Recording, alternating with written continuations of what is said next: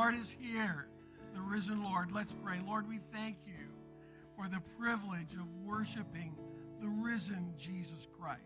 And now we invite you to speak into our lives through your word, the living word we just heard about. And may we be forever changed, more like you than ever before. In Jesus' name we pray. And everybody agreed and said, Amen. Amen. Give somebody a fist bump before you sit, okay? All right. Awesome. Well, we welcome you again to Easter Sunday here. What a great time to be together. Uh, newsflash, we are open 52 Sundays a year, okay? And you're all welcome back. And we'd love to have you anytime, every time. We're in the middle of this I Quit series. And next week, Pastor Shane is up with I Quit Hiding.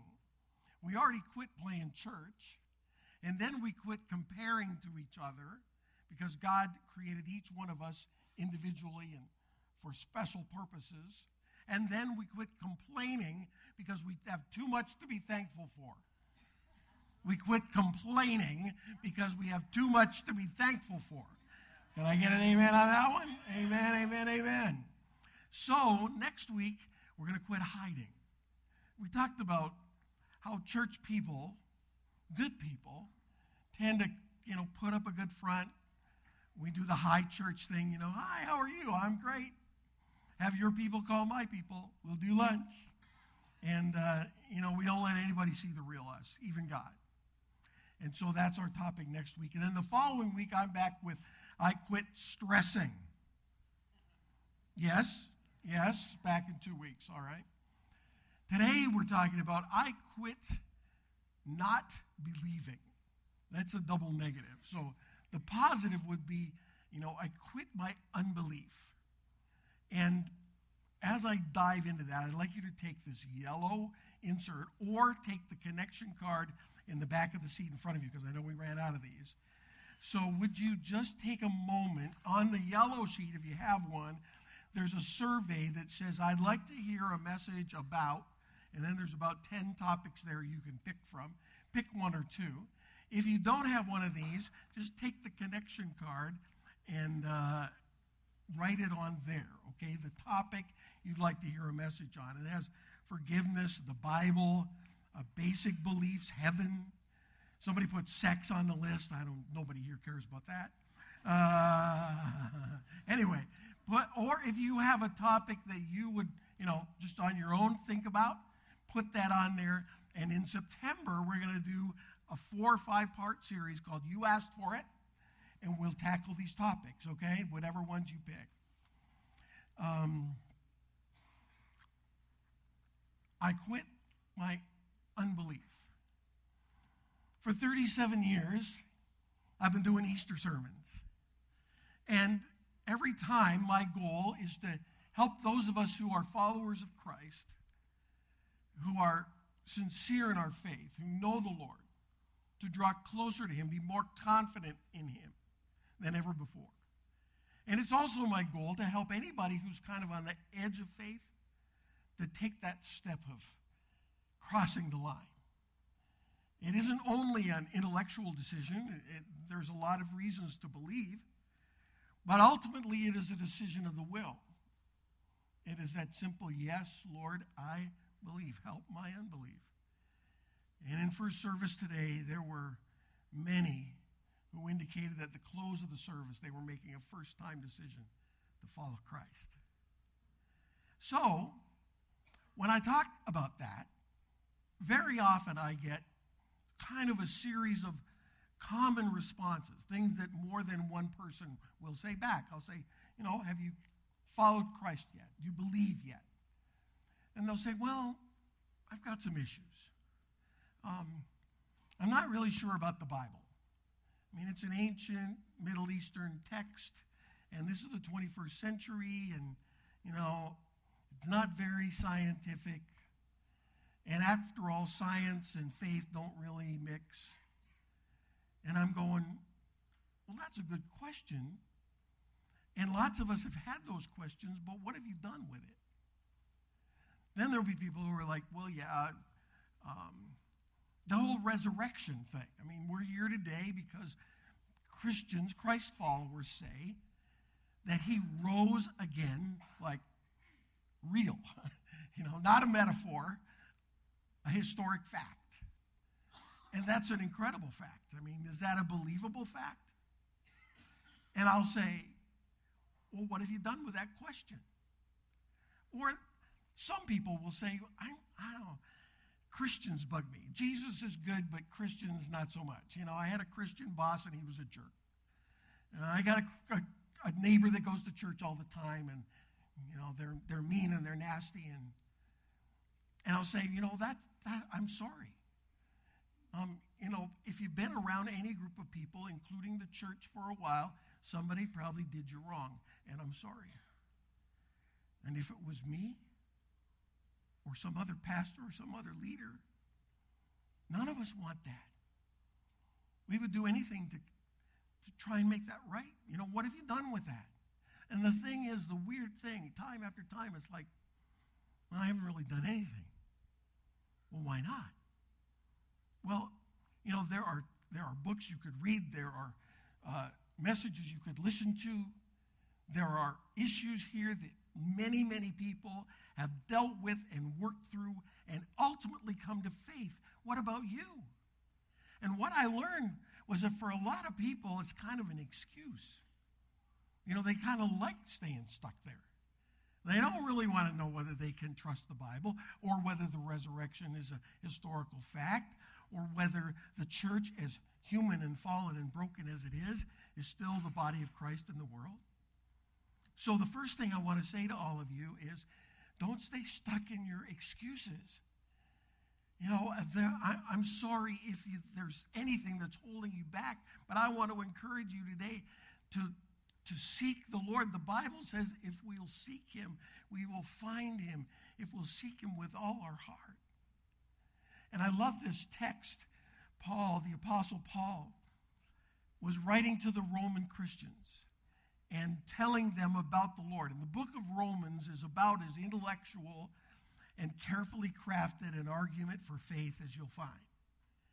And in the course of these chapters, he walks through, you know, we're all sinners. Everyone has gone our own way. And Jesus Christ gave his life as the perfect payment for the sins of the world. And when we trust in Jesus and believe in Him, we can be forgiven and have a whole new life. And at the very beginning of that, before he launches into all that, he says, Now look, there's lots of people very far from God, very messed up, whose lives are just darkness. And part of the reason is that they're making excuses and not open to the greatness and goodness of God. So he writes this for since the creation of the world, God's invisible qualities, his eternal power and divine nature, would you read the next phrase out loud? Has been, again, has been, wow, being understood from what has been made so that people are without excuse. You know, you're, you're struggling with faith, look up, look around. Look at this amazing creation and see the fingerprints of God. Uh, Psalm 33 says that God spoke and the stars were born. We believe that our Creator God is so amazing that this entire universe, full of stars and planets, came into existence because He just said so. Nothing else. He just said so, and it happened we believe there is a star speaking God. So look at the closest star, all right? What's the closest star? The sun, that's right. Uh, how far is it away? 93 million miles, right? The speed of light, it takes the light of the sun eight minutes to get to planet Earth. And I love thinking about the fact that this planet, this speck in the universe, is handcrafted by our amazing God. Far enough from the sun that we don't fry. you know, it's warm, but it's not too warm. Aren't you glad we're warm? Anybody like it warm? But, you know, then there are seasons when it's cool, when it's, you know, but we're not too far away so that it be freeze, right? Perfect. Hand, it's a designer planet. It's a designer planet. And I love to think that when God was done crafting planet Earth, he just kind of took it. I, I, I brought a planet Earth. That's it right there. Okay? It's the size of a golf ball, right? Are, can you see yourself on there? When he, when he finished creating it, he just kind of went, mm, 23 degrees, right? And we get the seasons. At least we do in Michigan. I, I, I love the seasons, don't you? Thank God. He is our creator God. Look up, look around. Now, if you were to compare the size of planet Earth, if Earth is this size, to our sun, the sun would be 15 feet in diameter. There would be 960,000 planet Earths in that sun. And our sun is just one of the smaller stars, right? Out of millions in the Milky Way. We know that 427 light years away, 427 million, that was a big difference, sorry. 427 million light years away is a star called Betelgeuse, or some call it Betelgeuse. Ever heard of Betelgeuse? Betelgeuse, the star, it, is, it dwarfs our sun. And the Bible says that God spoke it into existence. Now, think about this. Think about the expanses of the universe, the number and the size of the stars.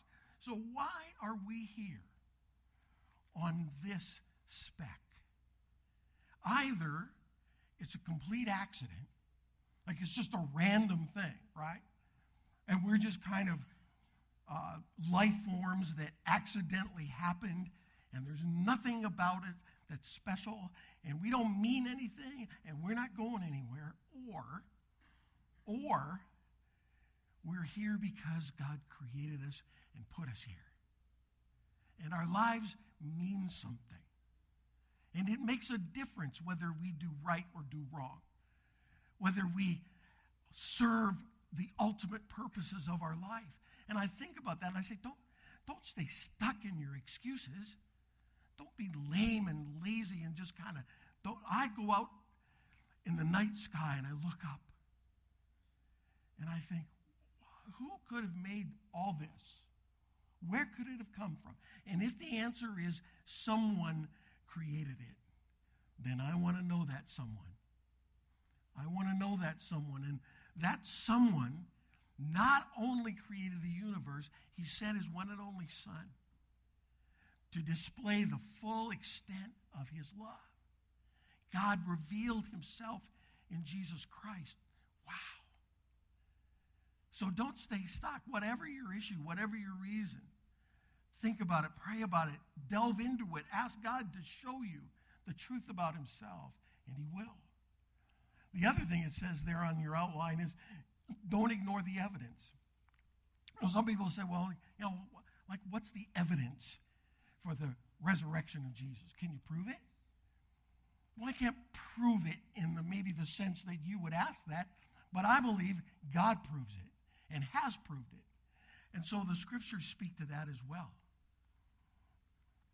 Paul, writing to the Corinthians, says, I passed on to you what was most important and what had been passed on to me. Christ died for our sins, just as the scriptures said. He was buried and he was raised from the dead on the third day, just as the scriptures said.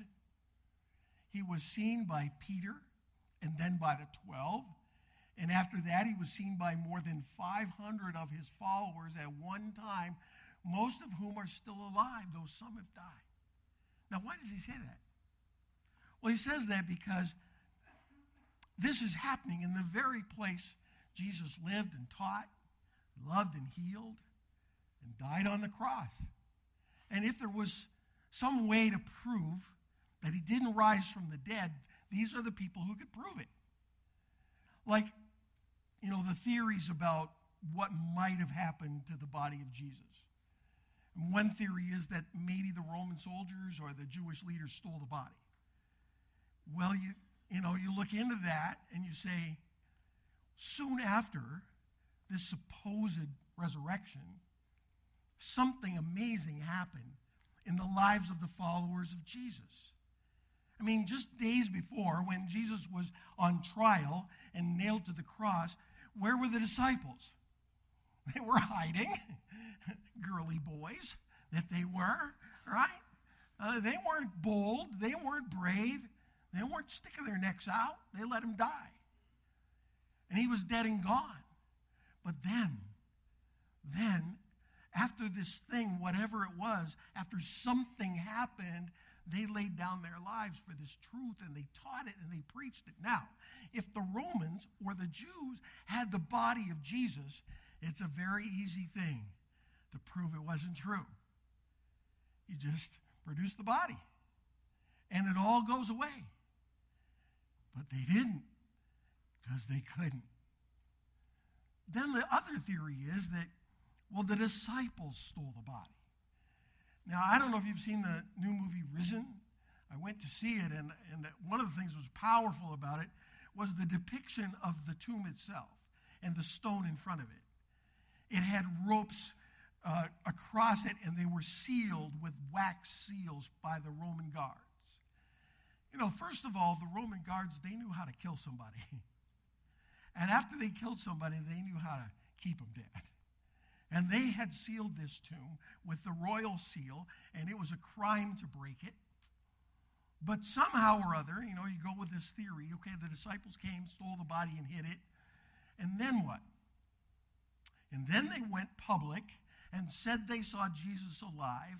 And history tells us every single one of them, save John, who lived into old age, all the rest of them died a martyr's death speared and stabbed and crucified because of their faith. Now, why is that important? Well, because if they had the body stolen somewhere, hidden, and then they died proclaiming he was alive, they died for a lie. And they knew it. Now, people say to me, well, Pastor, I mean, people do that. They die for a lie, like ISIS uh, suicide bombers.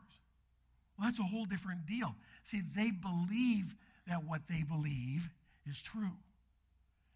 They don't know it not to be true and die for it. They die for it because they believe it's true. We're saying, the theory being, that somehow the followers of Jesus, knowing he was not alive, gave their lives to proclaim he was alive. It makes no sense. And something happened to those guys. Read the first seven chapters of the book of Acts. They took on every authority, every power. They risked their life day after day preaching the good news of Jesus. And they didn't say believe in Jesus because he was a good man and taught the truth. They didn't say that. You read every time in the book of Acts the gospel is preached.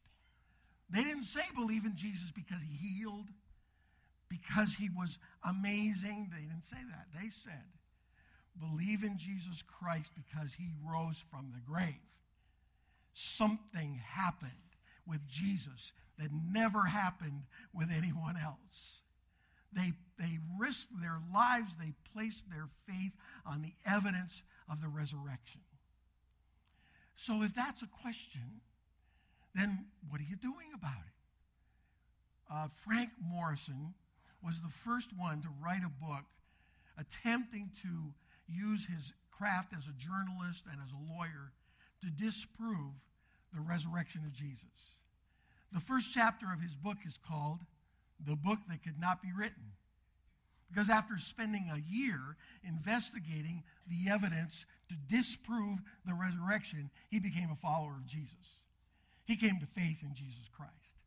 Some of you know the name Lee Strobel. Uh, Nancy and I know Lee. He stayed in our home. He's an author, a speaker, and a former atheist. He loves to tell the story of how, um, as an atheist, he was the legal reporter for the Chicago Tribune. And the worst thing that could happen to him happened to him. His wife went to church and said she believed in Jesus. It's like, I couldn't, I couldn't believe it. I couldn't handle it. Made him so upset. He said he went to church to see what she was saying, where she was getting this stuff. And he said, You know, I liked who she was becoming. I can see something in her. So he said, I went and I took my reporter's pad that I always took when I did a story, so that if I knew anybody, met anybody I knew, I could tell them I was doing a story on the church. Because I didn't want anybody to know I was, you know, considering God. And he says, one day, after going to about 20 services and reading what the pastors mentioned and studying the evidence for the Christian faith, he came home from church, went to his room, knelt down by his bed, and came to faith in Christ. And he's written the book, The Case for Christ, The Case for Faith, and the book we're going to give today to everyone who has a life changing encounter with Jesus, The Case for Easter. The Case for Easter. And Lee Strobel said, I just read an article he wrote the other day online, said, This Easter is the 34th anniversary of when he gave his life to Christ the best thing that ever happened to him because he examined the evidence after years of sort of explaining it away. One more thing is that sometimes we just get a little lazy, spiritually lazy. Um, did you know that the Bible says we are to love the Lord with all our heart and all our soul? And anybody know what comes next? All our mind and all our strength all our heart, all our soul, all our, say it with me, mind, and all our strength. Do not come to church and park your brain. Okay? The one thing I know about Davison is we love our schools, right? Anybody? We got administrators, we got teachers, we got students of the Davison schools, and a lot of other great schools. Because your school is a good school, whatever the school, okay?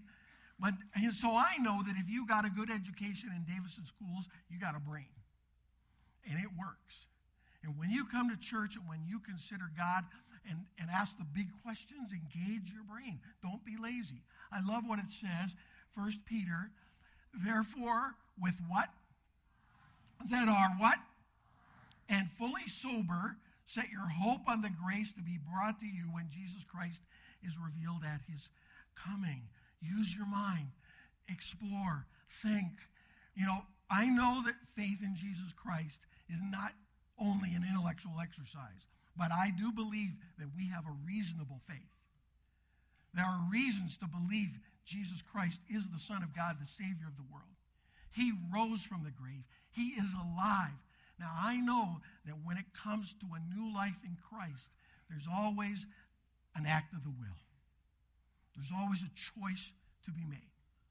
We can all look around and look up and look in the Bible and look at history, and then we can say, okay, even if it's true, and I know it to be true, what am I going to do about it? Right? I pastored for 12 and a half years in Western Canada in a city called Saskatoon. There really is such a place, Saskatoon, Saskatchewan. They tell the story of the guy that came by on the train, didn't know where he was, got off and asked where he was. They said Saskatoon, Saskatchewan. They said, no, what's the English name? You know, because it kind of doesn't sound. It's a beautiful city, 300,000 people. And in that city, there's a great university. And in that university, there is a department of physiotherapy. And uh, one of the leaders of that department, his name is Chuck, started coming to our church. Chuck was a skeptic. I think he would have called himself an atheist. But his wife, again, she kind of liked coming and thought the kids should come, so Chuck came along.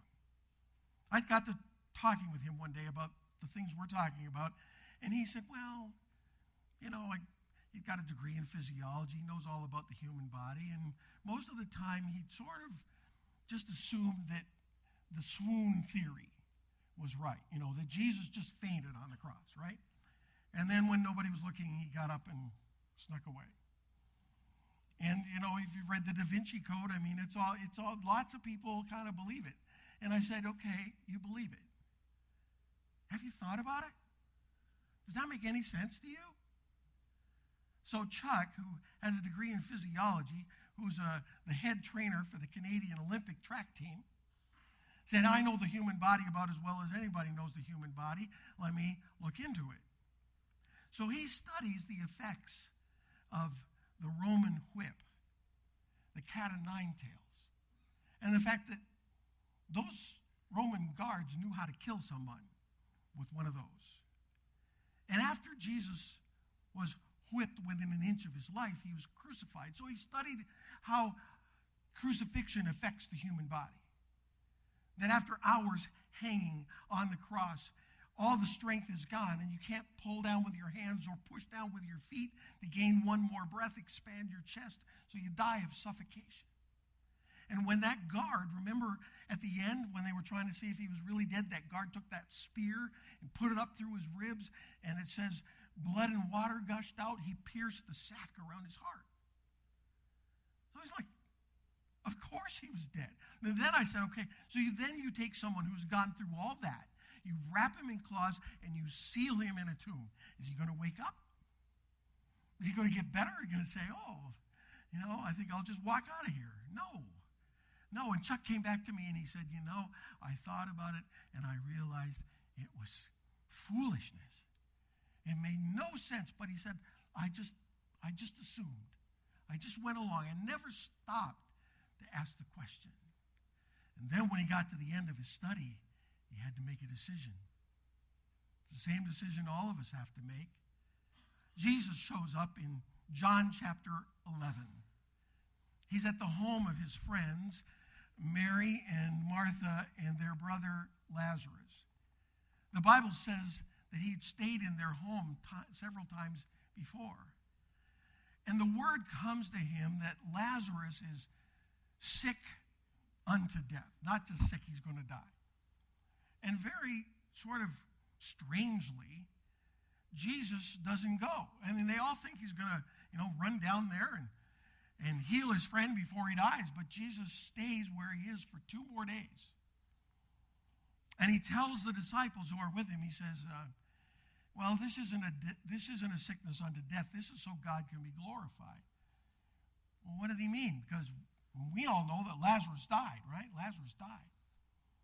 By the time Jesus gets there, he's been in the ground four days. So the sisters hear that Jesus has arrived. And the scripture says that Mary didn't even go to see him. Um, why? Her brother's dead. What's the point? And I think there are people when they hear about the resurrection, when we hear about the resurrection, we think about all the stuff in our lives that is dead. Pastor Shane mentioned them earlier, you know, dreams that have died, a marriage, a family that's in trouble.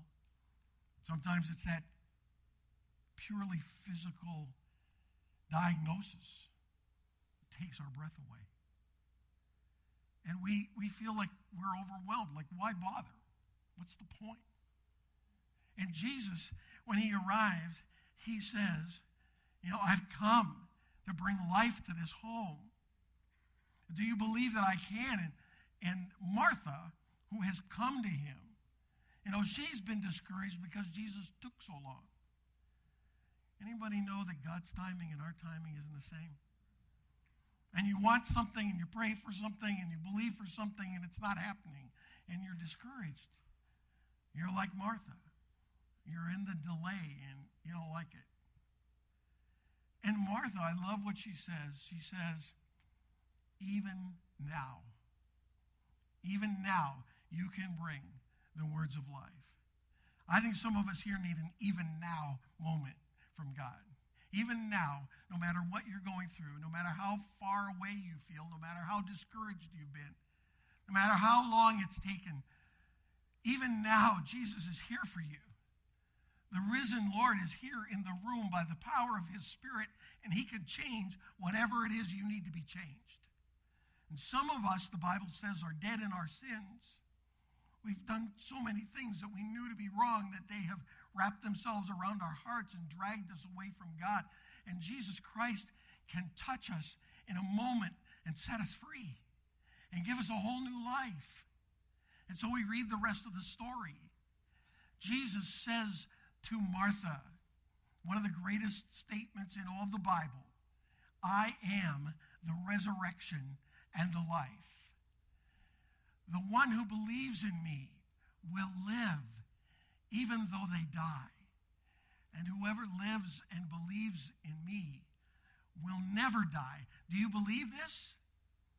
Don't you love that question? Do you believe this? Jesus doesn't say, I bring the resurrection or I make the resurrection. He says, I am the resurrection. The resurrection is not an event, it's a person. It has a name. His name is Jesus. And when he is invited to be part of who we are and what we're going through, he changes everything and he brings life. One of the people in that room when Jesus said that was a guy that's known throughout the Bible for his questions. His name was Thomas, but he had a nickname that he always went with Thomas. Remember what it was? How would you like that for your nickname? Hey there, Doubting Glenn. How's it going today, right? Doubting Thomas, right? And when the story is unfolding and Jesus says he's going to go down and, and see the family, Thomas says, Well, let's all go that we might die with him. That's one of the weirdest things in the Bible. Let's all go that we may die with him. Who wants to go for that, right? Thomas doesn't believe that Jesus can do it. And yet he goes and he sees that Jesus raises Lazarus from the dead. And so we're told just not long thereafter, right? Jesus pays for the sins of the whole world on the cross, and they take his body down. They lay it in a tomb. And they seal it with a stone. And three days later, by the resurrection power of God, he comes back to life and appears to the disciples. And the first time he appears, Thomas isn't there, right? So Thomas says, I'm not buying that. I got too many doubts. I got too many questions. And then Jesus comes back just for Thomas. I don't know where you are in your faith journey today, but I believe Jesus comes back just for us. Whoever we are, wherever we are, whatever we're going through. And we're going to see a short clip. Nancy and I were watching this, sitting together, I believe, I think it was a Sunday night. We saw this um, media of the risen Christ encountering the disciples and Thomas. We looked at each other said, wow. Let's watch.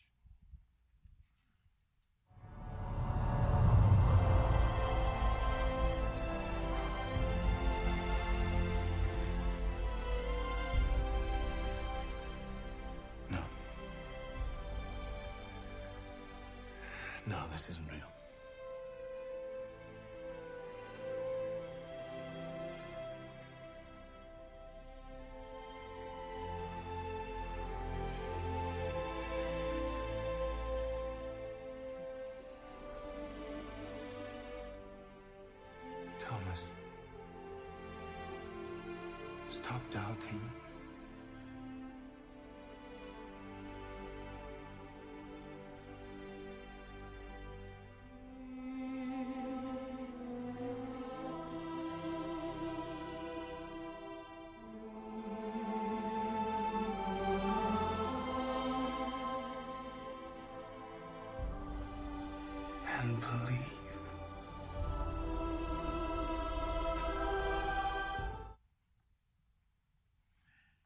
Was that? Wouldn't you like Jesus to put his hand on your head and, and mess your hair?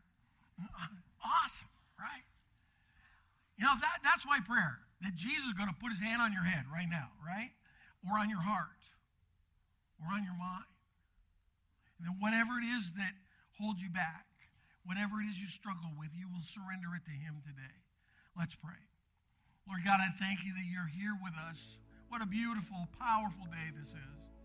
And I pray right now for these, these friends, friends of mine, friends of yours.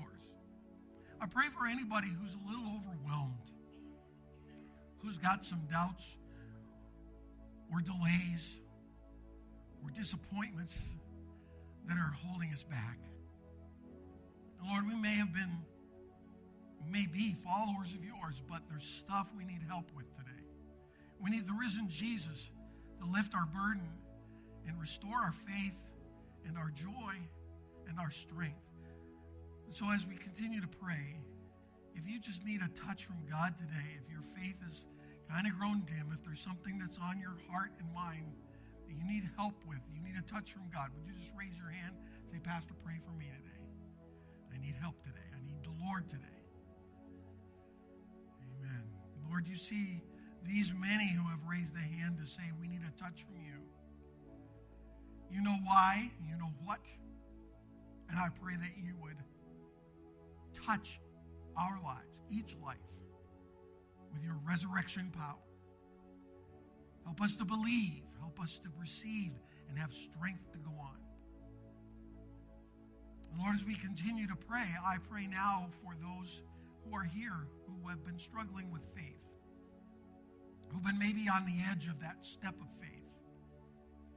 And we see today, Lord, that sometimes there are excuses or sometimes we just haven't allowed you to give us the faith to speak into our lives by the power of your Spirit. And right now, we do believe. We receive you by faith. And Lord, I pray there would be many, many in this room who would simply pray, I open my heart and life to you, Jesus. Come in and live your life in me. And I would love to pray for and encourage you. And while we continue to pray, if that's you, if you're committing your life to Christ or renewing your faith in God, would you put your hand up and say, Pastor, this is my day. This is my day. I trust in Jesus. I do believe. Lord, I thank you for those who have raised their hand just now. And I pray that you would, by the power of your Holy Spirit, make them new in Jesus and give them the joy of the Lord, a whole new life. In your name, we pray. Thank you for hearing and answering our prayers. Amen. Amen. Wow. Wow. Uh, I mentioned earlier we have a gift for you. There's a table just outside the door that has a cross. It says Amazing Grace. And if you have given your life to Christ today, or in about a month, we're going to have a baptism service. And if you haven't been baptized and would like to be, stop by that table. We'll give you a copy of the book, The Case for Easter and uh, we'll set up an appointment to talk as you're ready later on. Also, there's a table there. If this is your first time, first time maybe in a long time, we have a gift for you on your way out too. Let's stand. And uh, if you have your yellow card or your connection card, I forgot to ask you.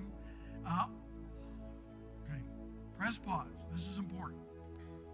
Would you find your card right now and find something to write on or write with?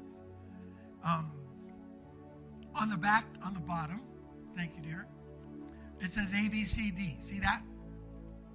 Or take your connection card. You can write on it A, B, C, or D. A means I'm already a Christ follower and I'm celebrating that today. You can write your name on the bottom and check that. B means I became a follower. I'm becoming a believer today. Today is my day. Would you check that? C means I'm considering Christ, okay? And I'd like to pray for you. And D means, what does D mean? I'm definitely not interested, all right? That's okay too. We're glad you're here. Come back and kick a tire one more time, right? See what God has to say to you. And uh, we'd love to know that. We're going to collect those right now before we sing. So if you take a minute, fill out yours and put your name on there and uh, or write it on a connection card. Uh, we'll collect those. I guess we're going to pass them to the aisle. Is that how we're going to do it? And these guys are going to help us out. Thank you.